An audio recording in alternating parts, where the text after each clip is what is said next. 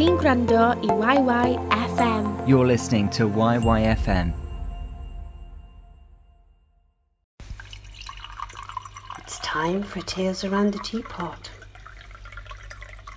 Just for you.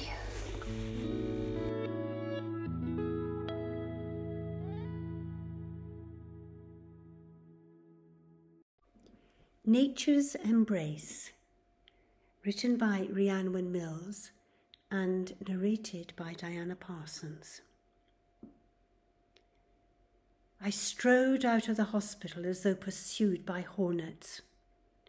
Tormented thoughts exploded in my head like fireworks. Each visit to the hospital over the past six months had served to deliver bad news and this one was no different.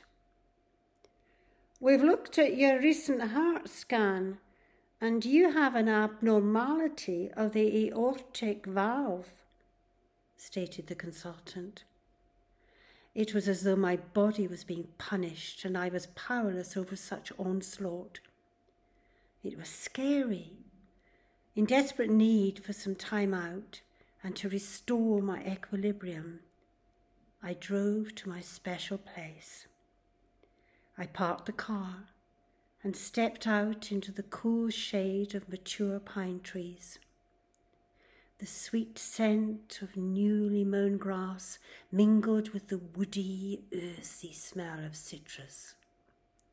It was a pleasurable, heady sensation which coaxed a smile to my lips. A short walk brought me to the front of the hotel and kindled the familiar feeling of being home. I sat and could hear the distinctive song of a blackbird. The pure, vibrant tones lightened my heart and effected a slow release of tension.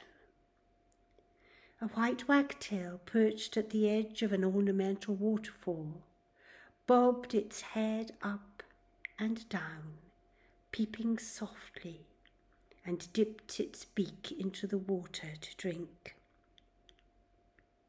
It was a perfect vision, a tribute to the spirit of nature, which wrapped me gently within its embrace. A light breeze ruffled my hair ran through the trees with a shh and rustled the leaves. I gazed upon the fluorescent green leaves of a beech tree, resplendent in its panoply of cover, and imagined being enfolded tenderly within its bower. Nature had evoked a feeling of peace and serenity which restored my spirit of hope and renewed my faith in its natural powers of healing. Diolch